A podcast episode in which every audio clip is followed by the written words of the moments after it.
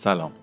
شما شنونده پادکست های هشتگ زندگی هستید و من اکبر شربیانی روایتگر این پادکست ها با اپیزود چهاردهم از کتاب زوربای یونانی همراه شما هستم.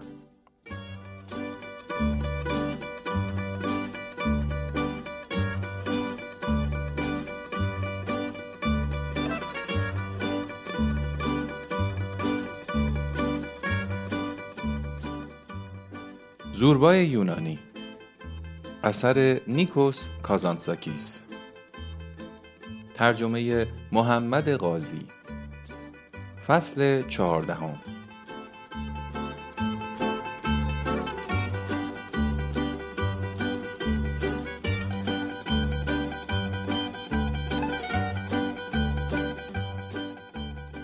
بعد از ظهر روز شنبه اول ماه مارس بود.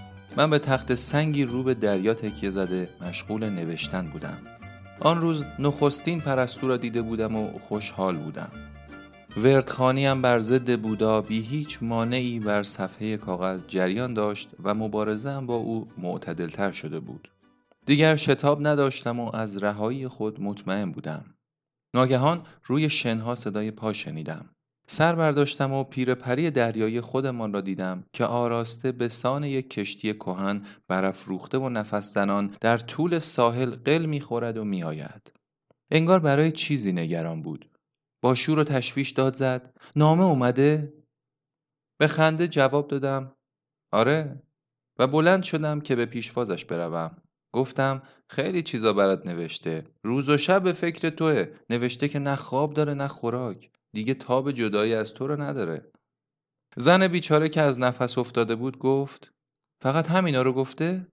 دلم به حالش سوخت. نامه را از جیبم در آوردم و وانمود کردم که دارم می‌خوانم. پیرپری دریایی دهان بیدندانش را باز کرده بود چشمهای ریزش برهم می‌خورد و نفس زنان گوش می‌داد. من تظاهر به خواندن کردم و چون عمدن گیر می کردم چنین جلوه دادم که نمی توانم نوشته را خوب بخوانم. ارباب دیروز رفته بودم به یکی از این رستوران های معمولی که نهار بخورم. گرسنه‌ام بود. دیدم زن جوانی در نهایت حسن و جمال وارد شد. یک الهه واقعی بود. وای خدایا چقدر به بوبولینای من شباهت داشت. فوری اشک از دیدگانم چون چشمه جوشیدن گرفت و بغز گلویم را فشرد. چنانکه دیگر نمی توانستم لغمه را فرو بدهم. برخواستم حساب میز را دادم و رفتم.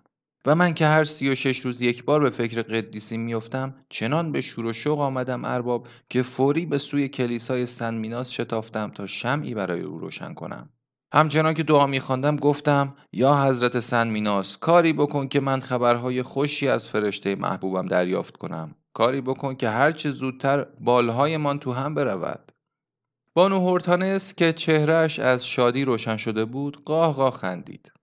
من که مکس کرده بودم تا نفس تازه کنم و دروغهای تازه سر هم کنم پرسیدم چرا میخندی خانم؟ چرا میخندی؟ این نوشته ها برعکس واسه من گریه آوره همچنان که میخندید قد کنان گفت اگه می‌دونستی اگه می‌دونستی. چیو می‌دونستم؟ بالها. منظور این ناقله از بالها پاهاست. وقتی با هم تنها هستیم به پاهامون میگه بال.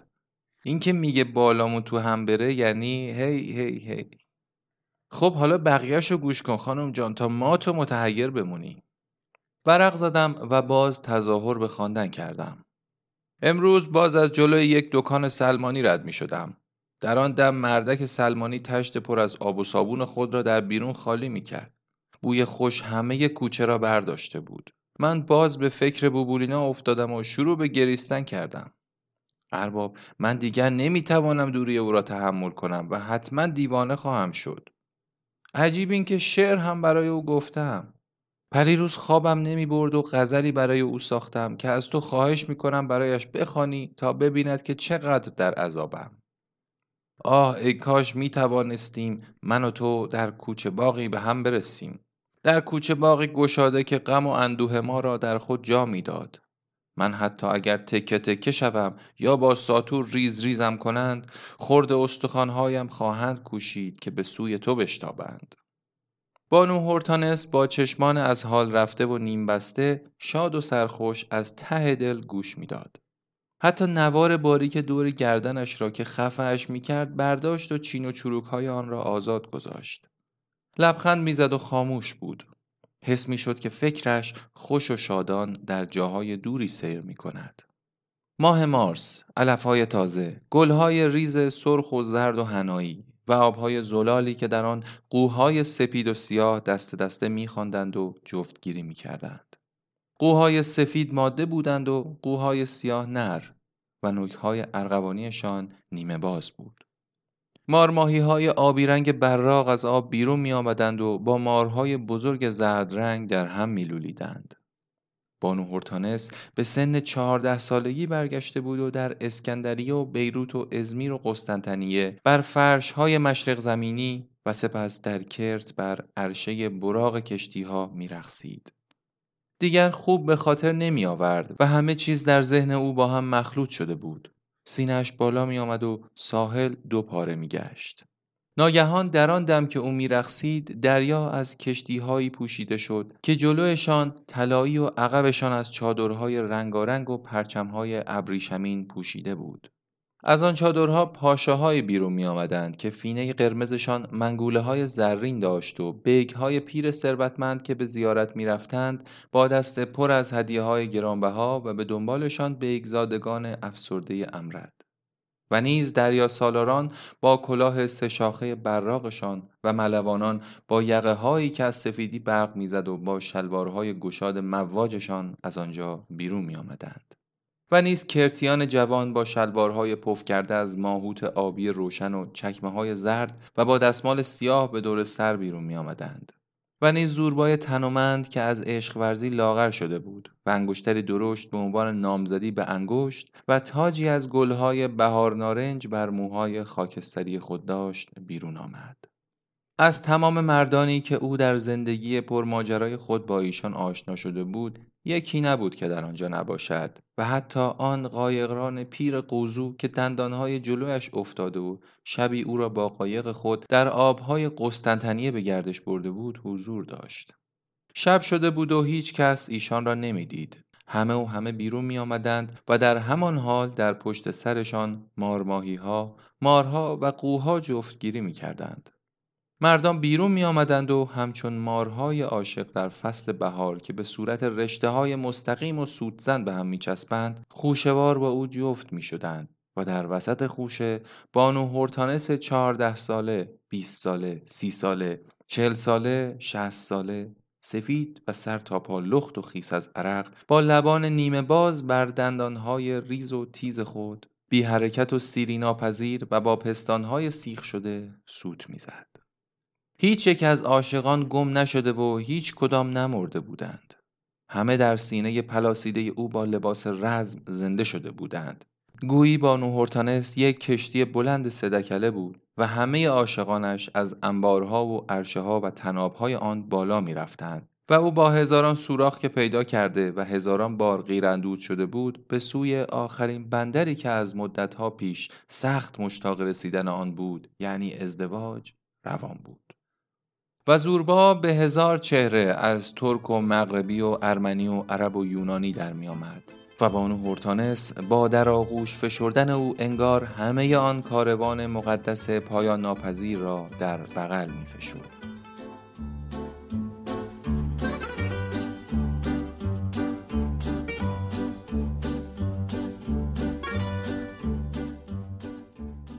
پیرپری دریایی ناگهان متوجه شد که من مکس کرده ام.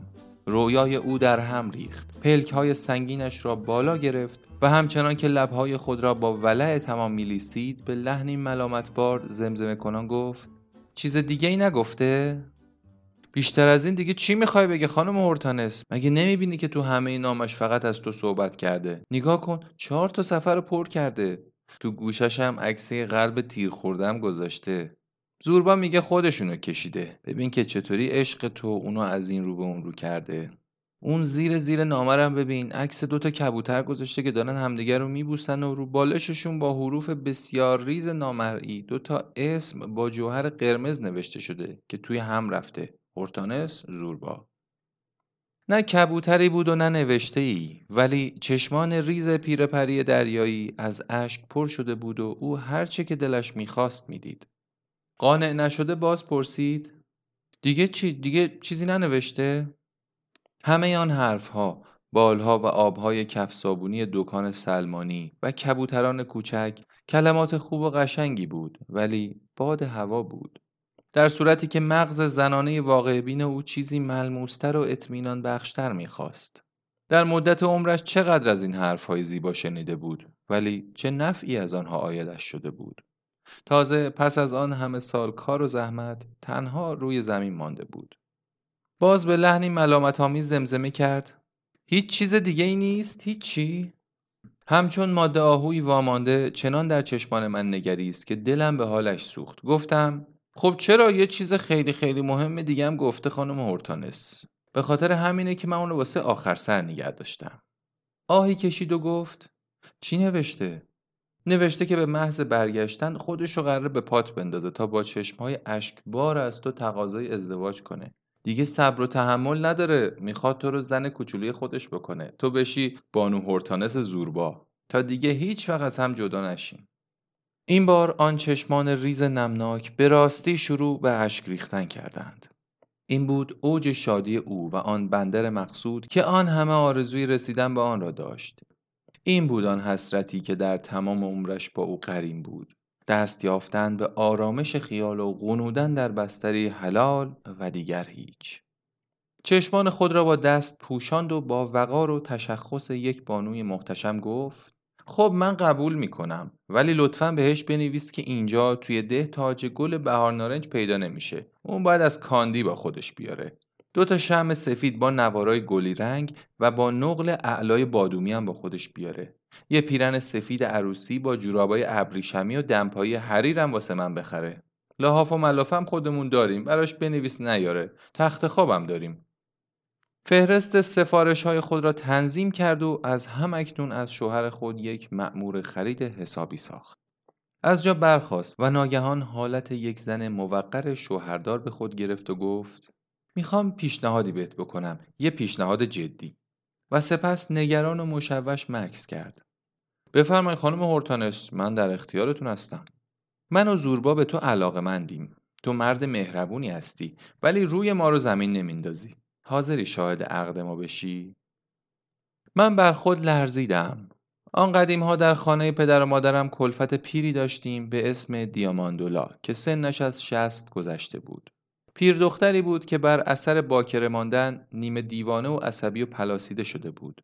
سینه نداشت و سیبیلو هم شده بود. این زن عاشق میتسو که جوانک دهاتی چرکین ولی خوش آب و رنگی بود و هنوز ریشش در نیامده بود شده بود. زنک هر یک شنبه از پسر می‌پرسید پس تو کی با من عروسی می‌کنی زود باش منو بگیر دیگه تو چطور می‌تونی طاقت بیاری من که دیگه نمی‌تونم میتسوی شیطان که سر به سر زنک میگذاشت و می‌خواست مشتری خود را از دست ندهد در جواب می‌گفت منم نمی‌تونم طاقت بیارم دیاماندولای عزیزم منم نمی‌تونم. فقط تو باید صبر کنی. یه خورده تحمل کن تا من سیبیل در بیارم. بدین گونه سالها سپری می‌شد و دیاماندولای پیر صبر می‌کرد. اعصابش آرام گرفت. سردردش کم شد و لبهای اخمالودش که هرگز طعم بوسه را نچشیده بودند به خنده باز شدند. دیگر رختها را با دقت بیشتری میشست. کمتر بشقاب میشکست و غذاها را هم نمیسوزاند. یک شب محرمانه از من پرسید ارباب کوچولوی من تو حاضری شاهد عقد ما بشی؟ در حالی که گلویم از ترحم فشرده می‌شد جواب دادم البته که حاضرم دیاماندولا. آن ماجرا مرا سخت ناراحت کرده بود. بدین جهت وقتی شنیدم بانو هورتانس نیز عین همین جمله را تکرار کرد بر خود لرزیدم و جواب دادم البته که حاضرم خانم هورتانس این برای من افتخار بزرگیه. او بلند شد چند حلقه مویی که از کلاهش بیرون زده بود مرتب کرد و لبهای خود را لیسید و گفت شب بخیر دوست من شب بخیر امیدوارم که اون هر چیز زودتر پیش ما برگرده. میدیدمش که خرامان خرامان دور می‌شد و قد و بالای فرتوتش را با ناز و ادای یک دختر جوان پیچ و تاب می‌داد شادی به او بال داده بود و دمپایه های کهنه تابیدهش چاله های کوچک و عمیقی در ماسه ها پدید می آورد. هنوز دماغه را دور نزده بود که صدای فریادهای گوشخراش و شیون و زاری از ساحل به گوش رسید. من برخواستم و شروع به دویدن کردم. در آن پایین ها بر دماغه مقابل زنان شیون می کردند. گویی بر مرده مرسیه می خواندند. از تخت سنگی بالا رفتم و به تماشا پرداختم. از آبادی مردان و زنان دوان دوان می آمدند و پشت سر ایشان سگها پارس می کردند. دو سه سواری هم پیش می تاختند و ابر قلیزی از گرد و غبار بلند کرده بودند. با خود اندیشیدم که حتما مصیبتی روی داده است و به شتاب به سمت دماغه سرازیر شدم.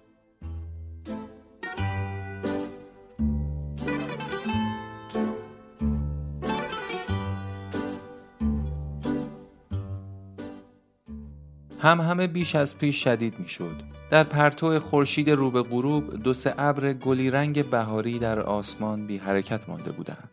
درخت انجیر باکره مقدس از برگ های سبز پوشیده شده بود. ناگهان بانو هورتانس را دیدم که ژولیده مو و نفسزنان بازگشته و یک لنگه از دمپایه هایش از پایش در آمده بود که آن را به دست داشت و گریه کنان میدوید و جیغ می‌کشید خدای من خدای من تا مرا دید یکه خورد و نزدیک بود روی من بیفتد که گرفتمش. پرسیدم چرا گریه می‌کنی؟ چی شده؟ و کمکش کردم تا دمپایی سوراخ شدهش را به پا کند. میترسم میترسم. از چی میترسی خانم هورتانس؟ از مرگ میترسم. از هوا بوی مرگ شنیده و وحشت برش داشته بود. من بازوی شلوول او را گرفتم اما آن تن فرتوت مقاومت می‌کرد و میلرزید. باز داد زد من نمی‌خوام نمی‌خوام. بدبخت از نزدیک شدن به منطقه که مرگ در آنجا ظاهر شده بود سخت وحشت داشت. نبایستی اسرائیل او را ببیند و به یادش بیفتد. بیچاره پری پیر ما هم مثل همه پیرهای دیگر میکوشید که خودش را لای علفها پنهان کند و به رنگ سبز درآید. یا در خاک پنهان شود و رنگ قهوه تیره به خود بگیرد تا استتار کند و اسرائیل نتواند او را تمیز بدهد. سر در میان شانه های چاق و خمیده خود فرو برده بود و میلرزید. خودش را تا نزدیکی درخت زیتونی کشید. بالاپوش وصلدارش را باز کرد و گفت منو بپوشون دوست من منو بپوشون و برو ببین چه خبره سردتونه خانم هورتانس آره سردمه منو بپوشون من او را با مهارت تمام چنان پوشاندم که با خاک اشتباه می‌شد و سپس رفتم کم کم به دماغه نزدیک می شدم و اکنون مرسی خانی ها را تشخیص می دادم. میمیتو دوان دوان از جلوی من رد شد. داد زدم چی شده میمیتو؟ میمیتو بی آن که بایستد جواب داد خودشو غرق کرده. خودشو غرق کرده. کی خودشو غرق کرده؟ پاولی پسر ماوراندونی. خب چرا میمیتو؟ به خاطر اون بیوزن. این کلمه در هوای غروب جان گرفت و ناگهان تن نرم و خطرناک بیوزن جلوگر شد. من به پای تخت سنگ ها که همه مردم ده در آنجا جمع شده بودند رسیدم.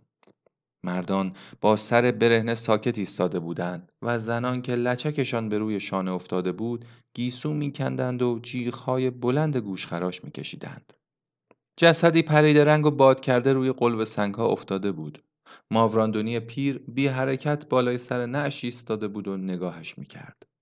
دست راستش را به روی چوب دستیش تکیه داده و با دست چپش ریش خاکستری مجعدش را در چنگ گرفته بود. ناگهان صدای نافذ از میان جمع برخاست و گفت لعنت به تو ای زن جنایتکار خداوند کیفر این گناه بهت میده زنی به یک جست از جا پرید رو به سوی مردان کرد و گفت یعنی بین شما هیچ مردی پیدا نمیشه که سر این زنیکر رو رو زانوی خودش بذاره مثل گوسفند گوش تا گوش ببره. ای جماعت ترسو. و به طرف مردها که ساکت و سامت نگاهش می‌کردند توف انداخت. کندومانولیای قهوه چی اعتراض کرد و داد زد تو نباید ما رو تحقیر کنی دلی کاترینا نباید. تو ده ما مرد شجاع و بزن بهادر زیاده حالا می‌بینی. من نتوانستم خودداری کنم و داد زدم. این کار شرماور رفقا. این زن بیچاره چه گناهی داره؟ تقدیر اینطوری بوده. مگه شما از خدا نمی ترسین ولی هیچ کس جواب نداد. مانولاکاس پسر عموی مغروق تنه هیولای خود را خم کرد. نش را بغل کرد و اول کسی بود که راه آبادی را در پیش گرفت.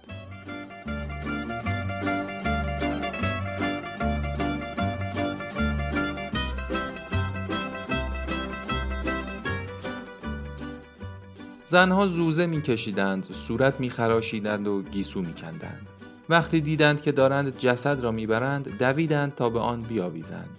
لیکن ماوراندونی پیر اسای خود را رو به ایشان تکان داد آنان را کنار زد و خود در رأس دسته قرار گرفت. آنگاه زنها در حالی که نوحه میخواندند به دنبال او راه افتادند و مردها از پشت سر ایشان ساکت می آمدند. همه در فضای نیمه تاریک غروب ناپدید شدند و بار دیگر صدای تنفس آرام دریا شنیده شد. من به اطراف خود نگریستم. تنها مانده بودم. با خود گفتم منم برگردم خونه. اینم روزی بود که به سهم خودش کم غم و غصه نداشت. متفکر و مغموم کور راه را در پیش گرفتم. این مردم را تحسین می کردم که چنین تنگ و گرم با رنجهای بشری مخلوط می شدند. بانو هورتانس، زوربا، بیوزن و این پاولی رنگ پریده که شجاعانه خود را به دریا انداخته بود تا درد و غم خیش را در آب خاموش کند. و کاترینای دیوانه که داد می‌زد سر بیوزن را مثل سر گوسفند ببرند و ماوراندونی که حاضر نبود در حضور دیگران گریه کند یا حتی حرف بزند. تنها من عاجز و عاقل بودم. نه خونم به جوش می آمد. نه با شور و شدت کسی را دوست می داشتم و نه از کسی متنفر بودم. اکنون می‌خواستم باز وضع را اصلاح کنم و همه گناه ها را ناجوان مردانه به گردن تقدیر بیاندازم. در تاریک روشن غروب امو آناگنوستی را تشخیص دادم که هنوز در آنجا روی سنگ نشسته بود. چانهاش را روی چوب درازش تکیه داده بود و به دریا نگاه می‌کرد. صدایش زدم نشنید. به او نزدیک شدم. مرا دید و سر تکان داد. زمزمه کنان گفت ای بیچاره بشر اینم یه جوون دیگه که از دست رفت. بدبخت بیشتر از این نمی‌تونست غم و غصه رو تحمل کنه. خودشو انداخت و آب و غرق کرد. خلاص شد پرسیدم خلاص شدم مو؟ آره پسرم خلاص شد اون دیگه زندگی رو می‌خواست چیکار اگه با بیوزن ازدواج می‌کرد خیلی طول نمی‌کشید که بگو مگوها شروع می‌شد و شاید هم کار به رسوایی می‌کشید اون سلیته درست عین مادیونه. تا چشش به یه مرد میفته شروع می‌کنه به شیه کشیدن. اگه هم ازدواج نمی‌کرد همین خودش یه عذاب می‌شد تو زندگیش و خیال می‌کرد که یه سعادت بزرگ باید دست داده. جلو روش گرداب بود و پشت سرش پرتگاه. اینطوری نگو اما آناگنوستی. هر کی حرفای تو رو بشنوه از خودش قطع امید می‌کنه. نه بابا نه ترس. جز تو کسی اینجا نیست که حرفای منو بشنوه. تازه اگرم بشنوه باور نمی‌کنه. تو ببین تا به حال کسی خوشبختتر از من بوده؟ من مزرعه دارم تاکستان دارم باغ زیتون. یه خونه دو طبقه داشتم و ثروتمند بودم. یه زن خوب و فرمان بردارم گیرم اومده که همش واسم پسر میزاد هیچ وقت ندیدم که این زن سرشو بلند کنه و تو صورت من نگاه کنه. بچه های منم همه پدرای خوبی واس خانوادشون هستن. من اصلا شکایت نمی کنم نوه هم زیاد دارم. دیگه بیشتر از این چی می‌خواستم؟ من کلی ریشه دارم. ولی می‌دونی اگه قرار بود زندگی رو از اول شروع کنم مثل پاولی سنگ میبستم گردنم و خودم رو مینداختم دریا. زندگی حتی واسه اونایی که خوشبختنم سخته. بله. این لامصب زندگی خیلی خشنه. ولی اما آناگنوستی تو چی کم داری؟ از چی داری شکایت می‌کنی؟ گفتم که پسرم من چیزی کم و کس ندارم ولی تو برو از دل مرده ها بپرس لحظه خاموش ماند و باز به دریا که شروع به تاریک شدن کرده بود نگریست. سپس در حالی که چوب دستی اش را تکان می‌داد داد زد خب پاولی تو خوب کردی. بزا زنا جیغ بکشن. اینا عقل و شور ندارن. تو خلاص شدی پاولی. پدرت هم اینو می‌دونه. واسه همینه که آخ نمیگه. نگاهش آسمان و کوههایی را که اکنون در شرف محو شدن بودند در نوردید گفت این شب. بهتر برگردیم خونه. ناگهان ایستاد. گویی از همه حرفهایی که بر زبانش رفته بود پشیمان شده بود. انگار گذاشته بود که راز بزرگی از دهانش بپرد و اینکه میکوشید آن را برگرداند. دست خشکیدهش را روی شانه من گذاشت و لبخند زنان گفت تو هنوز جوونی گوش به حرف این پیرمردا نده. اگه دنیا به حرف پیرا رفته بود خیلی زود نابود می‌شد. هر وقت یه بیوه سر راه تو اومد بپر روش زن بگیر بچه پس بنداز. شک نکن این خلبازی ها کار جوون.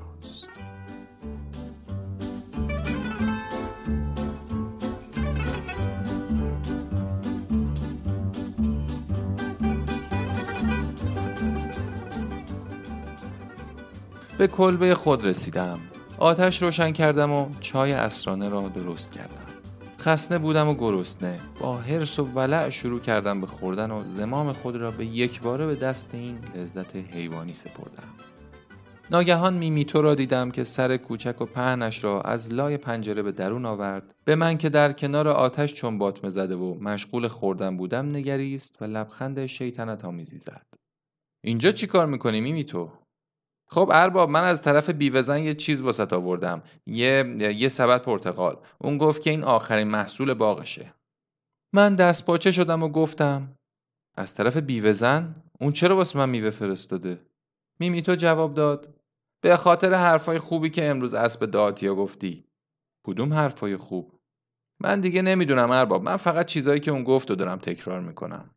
و سبد پرتقال را روی تخت خواب من خالی کرد. تمام کلبه بوی عطر گرفت.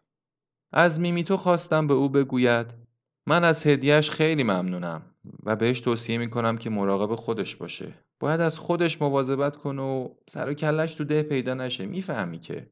بگو یه چند مدت تو خونه بمونه تا این اتفاق فراموش بشه. فهمیدی میمیتو همین ارباب؟ آره همین. می‌تونی بری. میمیتو چشمکی زد.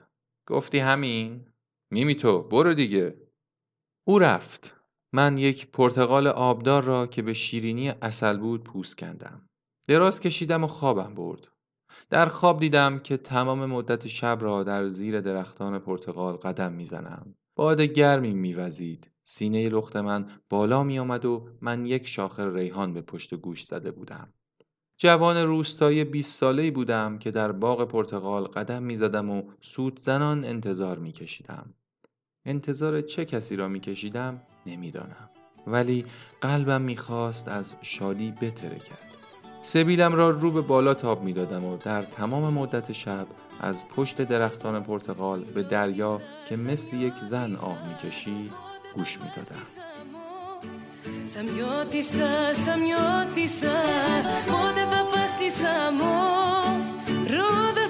ρίξω στο γυαλό σαν μιώτησα κι αν έρθω να σε πάρω Ρόδα θα ρίξω στο γυαλό σαν μιώτησα شما شنونده ی اپیزود چهاردهم از کتاب زوربای یونانی بودید همونطور که میدونید این پادکست ها رو میتونید شنبه هر هفته از تمام اپلیکیشن های مخصوص گوش دادن به پادکست در اندروید و آی او اس و همینطور از کانال تلگرامی هشتگ زندگی گوش بدید همیشه از نظراتتون استقبال می‌کنم و می‌تونید اونها رو در Castbox یا کانال و یا به آدرس ایمیلم ارسال کنید.